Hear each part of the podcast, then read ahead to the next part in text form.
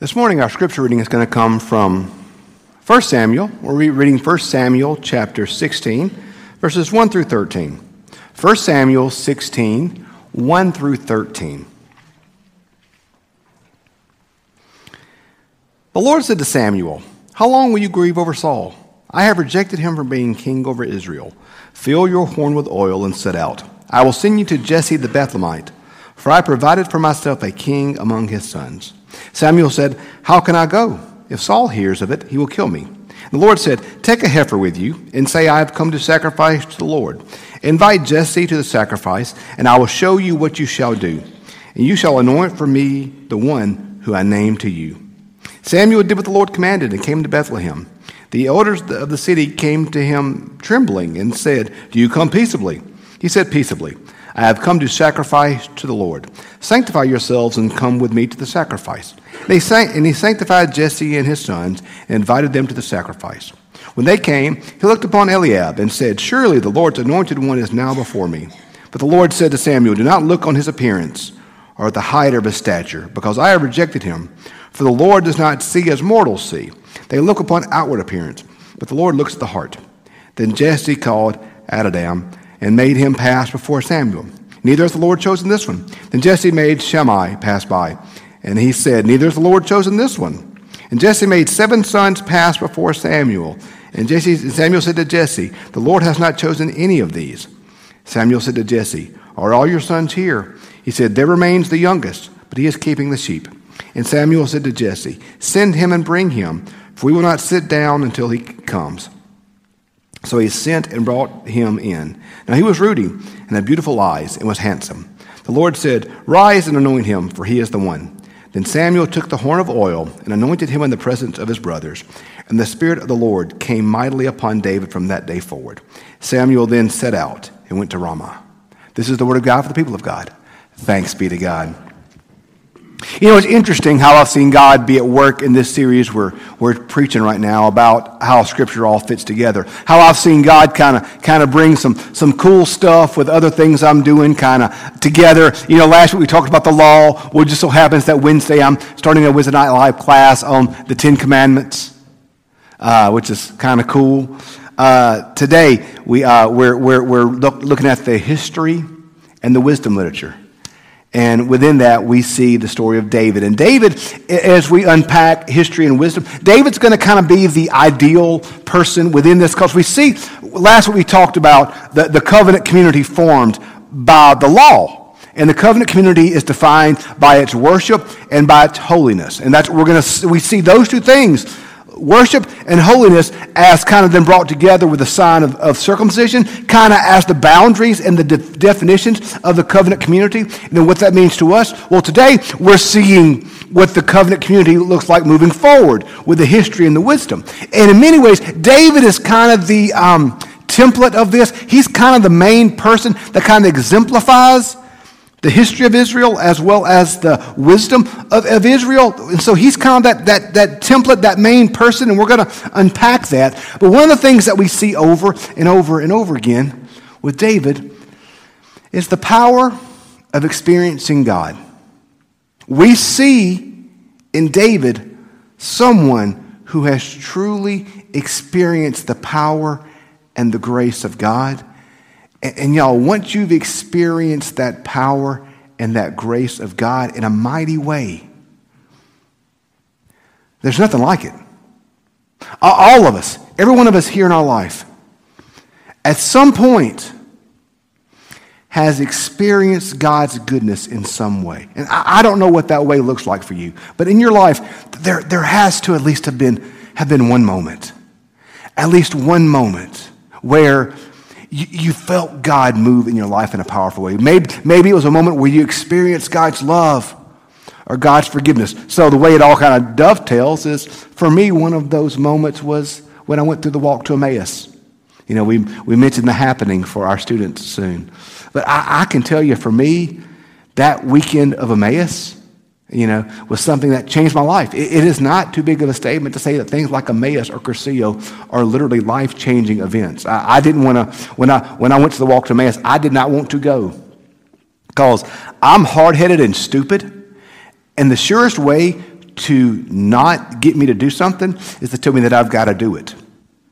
And the more you tell me I have to do it, the, the less likely I am to do it. And I will simply not do it just because you want me to do it.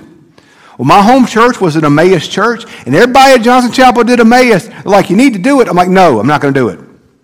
My best friend in seminary and, and, and, in ministry for most of my ministry, his parents ran the campground in Grenada where North Mississippi did Emmaus.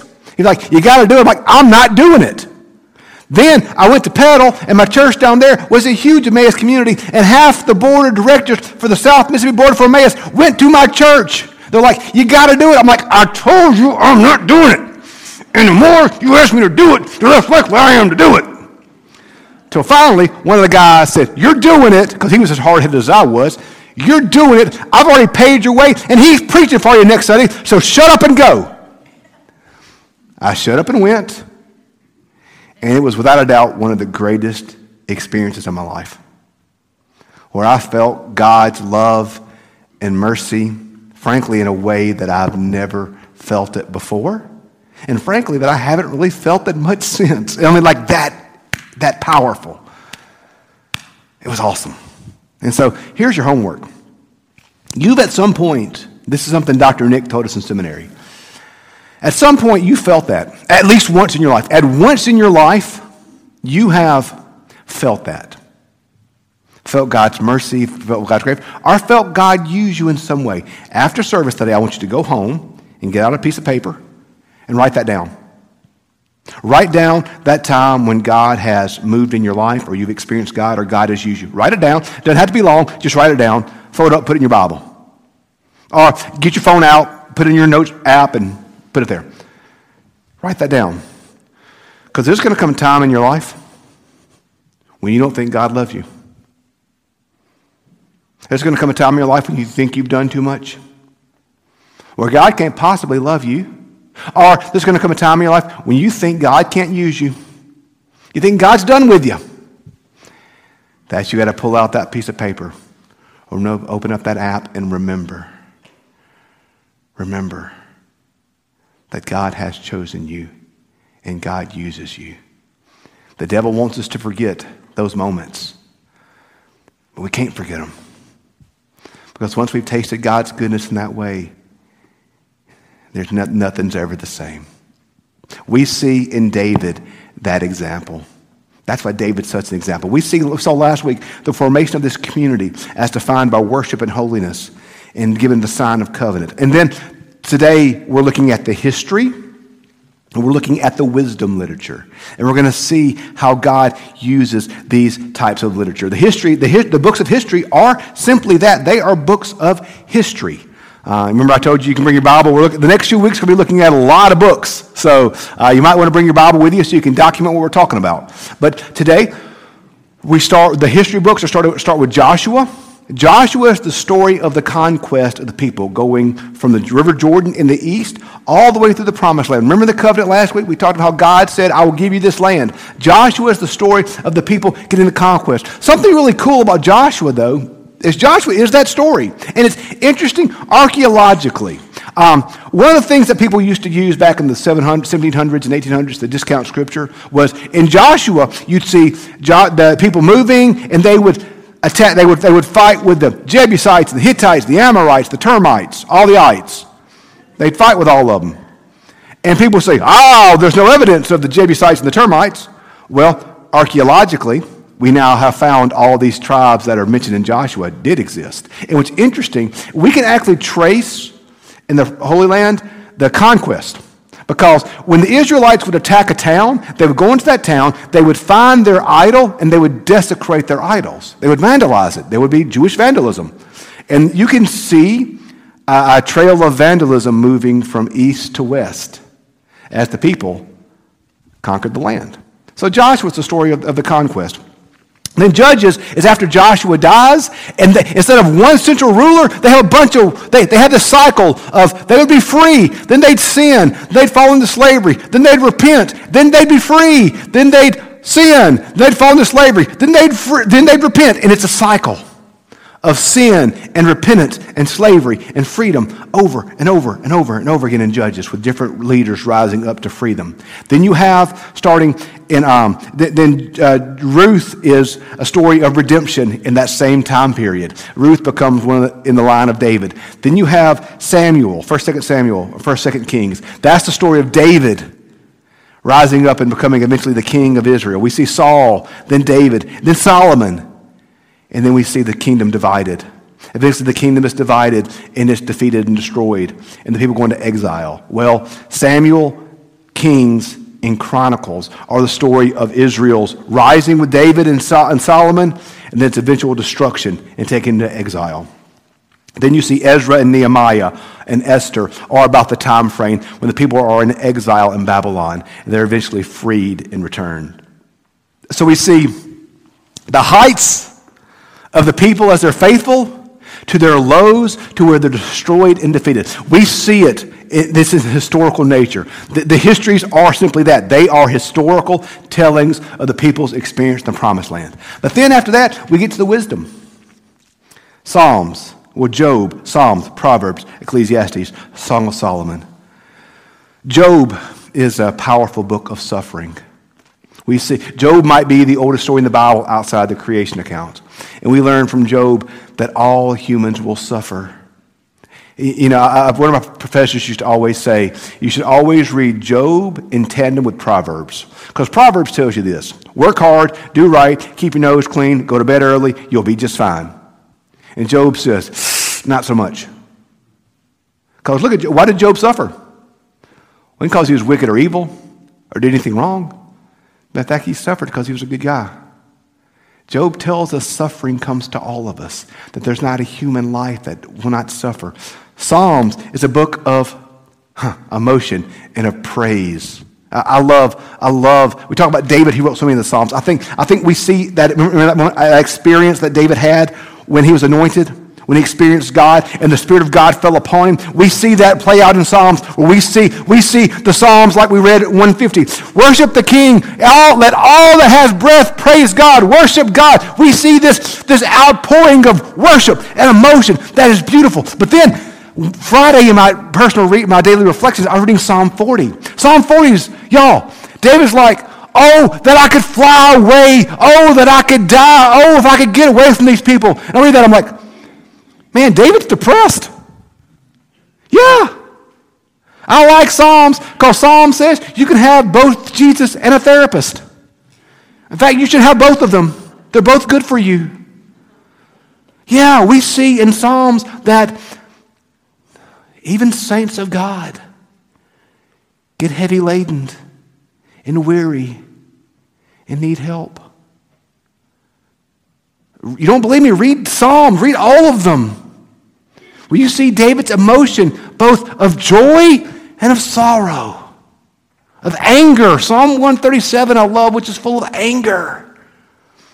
Psalms are about laying all of our emotions and our worship to God. Uh, you know, and that's so important because we all struggle with it. I mean, I, I, one of the reasons why I, tell, I told you, write down when God's used you early on, because I'm going to be honest with you guys and gals. Listen, um, these last few years, there were times I prayed like David Lord, if you will open another door, I will walk through it. if you will let me go from my calling, I will let you have it. And every time I prayed that, God sent me an affirmation of my calling to the point it got irritating. I'm like, God, I'm tired, I'm complaining. If you'll let me go, I will go. And every daggum time, God affirmed me. I'm like, stop it. Yeah. We have to name our hurts to God, y'all.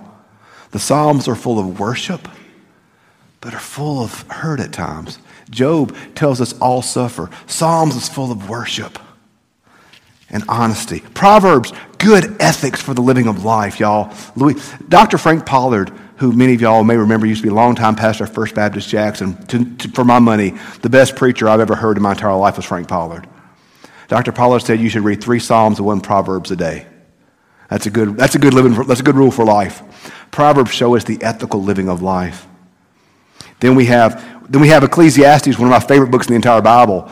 where the Solomon has everything, y'all. He has everything you can want, everything a man could ever want. He has it all power, wealth, privilege, everything. And he has all this. And in the end, he says, Vanity, vanity. It's all vanity. All that matters is remembering the Lord. And the Song of Songs, which shows the importance of love. You know, it's a book of love. It's a, and so we need that in our life. So these, the, the histories recount to us the history of the covenant community, how God worked, how God moved in them as they conquered, but then how God stayed with them as they fell, and how their actions had consequences. The history, we read the history as we're reading a historical book. They are meant to be read in that manner. It is a retelling of the histories. But the wisdom literature, they, they, it, it's poetic in some ways. It's powerful. It's an experience. It's emotion. It's to be read deeper. The Psalms, like God is, God is a stronghold. God's a mighty fortress. God's not literally these things. These are poetic things speaking of God. The book of Job just lays out suffering and the anguish and the agony that comes with suffering and how God is present in the midst of that. Ecclesiastes shows us the brokenness that comes from too much. When, be careful if you get, you know, be careful praying for that pony. Because you might not really need that pony. And if you think that pony is going to make you happy, it's not. That new house is not going to make you happy, y'all. That new job is not going to make you happy. That new car is not going to make you happy. It may give you a couple moments of excitement, but vanity, vanity, it's all vanity. So these, these books show us the lived experience of the covenant community, both in its history and then in its experience. So, what do these books teach us? I think they teach us a lot of stuff, but three main things. First, the history show us that God is active in our lives and God is active in history.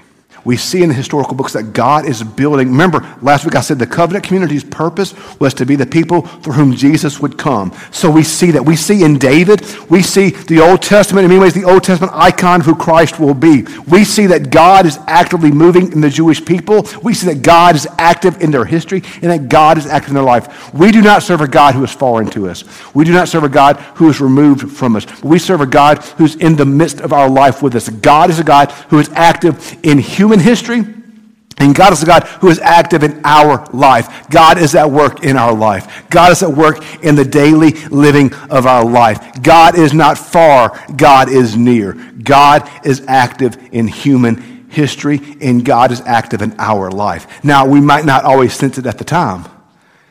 I heard a wise man once say, Life is lived moving forward, but understood looking backwards. We might not understand how God was at work till after we've lived through it. But the history show us that God is active in human history, and God is at work in all of history and all of life. So, frankly, y'all, for those of us who are Christian, that should give us great hope. We've read the back of the book. We know how the story ends. We don't have to be afraid. We don't have to be worried. We don't have to be angry. We don't have to live as the world lives or think as the world thinks or operate under their pressures. But we know how the story ends. The histories show us that God is active in human history.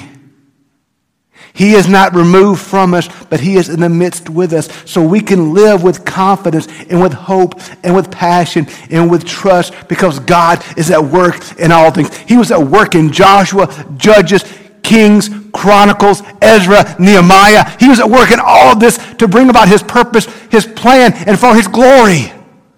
God is a God active in human history. God is a God active in our life. He was working to form the covenant community. He was working to shape the covenant community. He was working for the purpose of the covenant community. God is at work. The histories show us God's involvement in history. We can trust.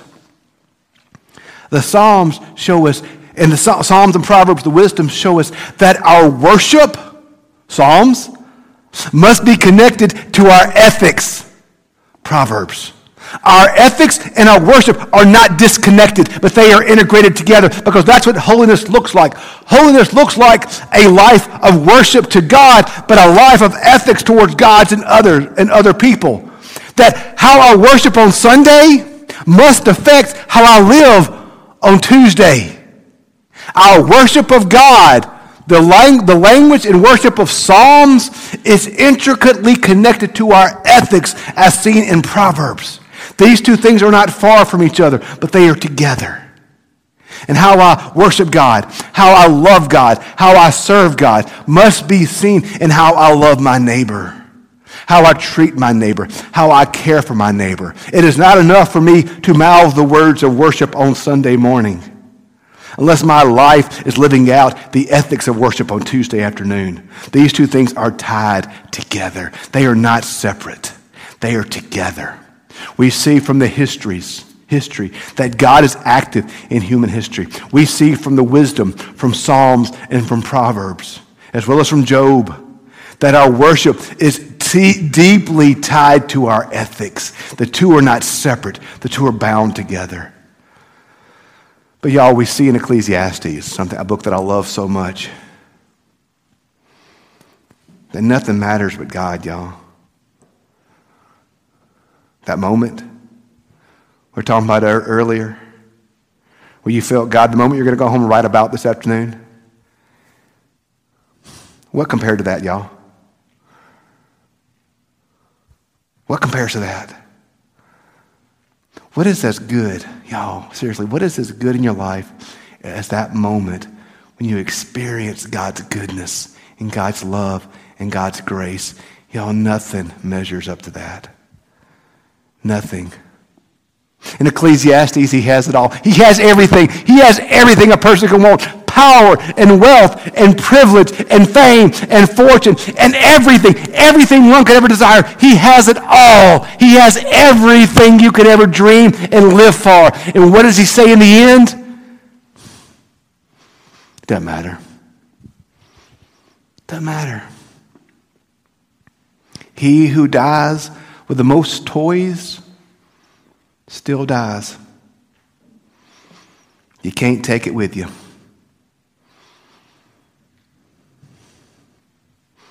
So, why are we living for the temporary? C.S. Lewis says we are far too easily pleased. We are like children making mud pies in the street when we cannot imagine what a vacation at the beach would be like. We spend all of our life on these temporary things that are gone, like that. Instead of spending our time, our money, and our energy on that which is eternal. The stuff of this world's fleeting. Story told about an old boy who dies, and his last wish is for his kids to put all his gold in his coffin because he's going to take it to heaven with him. So the kids put all the gold he has in his coffin when he dies. He wakes up in heaven, and he has all his gold with him. So he goes to Peter, the gate, and says, Okay, you know, he's checking in. And Peter says, Okay, glad you made it. You know, we knew you'd be here this day and such and such. He said, But Peter said, I have one question for you. I said, Sure, what's that? I said, What you going to do with all that asphalt? I mean, the streets of the, uh, in, in the, when we get to Revelation, we're going to talk about this. Revelation says the streets are made of gold. What that means is the very thing we walk on in heaven. You know, the junk that we, that we check our dirt on. The most valuable thing upon the earth is what we walk on in heaven. We don't live for this world, y'all. And if our hope is in the stuff of this world and not the stuff of heaven, then it's a house made of sand, y'all. Ecclesiastes tells us that. So, we learn from this section that God is active in human history, that our worship must be connected to our ethics and we learn we learn that all that truly matters in life is that walk with God. Holly and I are having a conversation recently talking about cars, and um, there's one thing I feel very strongly about. I never want war- uh, uh, seats with heat warmers in them, like heated seats. I never want heated seats, and let me tell you why. Once I've had it, I can't go back, y'all. Once I've experienced that, once my rear has sat in a warm seat like that, Y'all, I can't go back to my cloth seats at that point. I mean, I, I once I've tasted it, I, I can't ha- not, I can't not have it. It's like when I was preaching out in, outside of Philadelphia. I was afraid to get high speed internet access back in the day because I thought, once I get DSL, I can't go back. I, I, I can't go back to dial up. I got to have it. Once I get heated seats, I can't go back to not heated seats. I'm not going to get them because I'm afraid I'll lose it. I just can't, I don't want to live like that. I got to have it. Once we've tasted God's goodness, what can compare to that? Y'all, once we've tasted and experienced the goodness of God, how can we walk away from it? How can we desire anything but that again? Once we've truly tasted God's goodness and experienced His grace, what can compare to that? Nothing.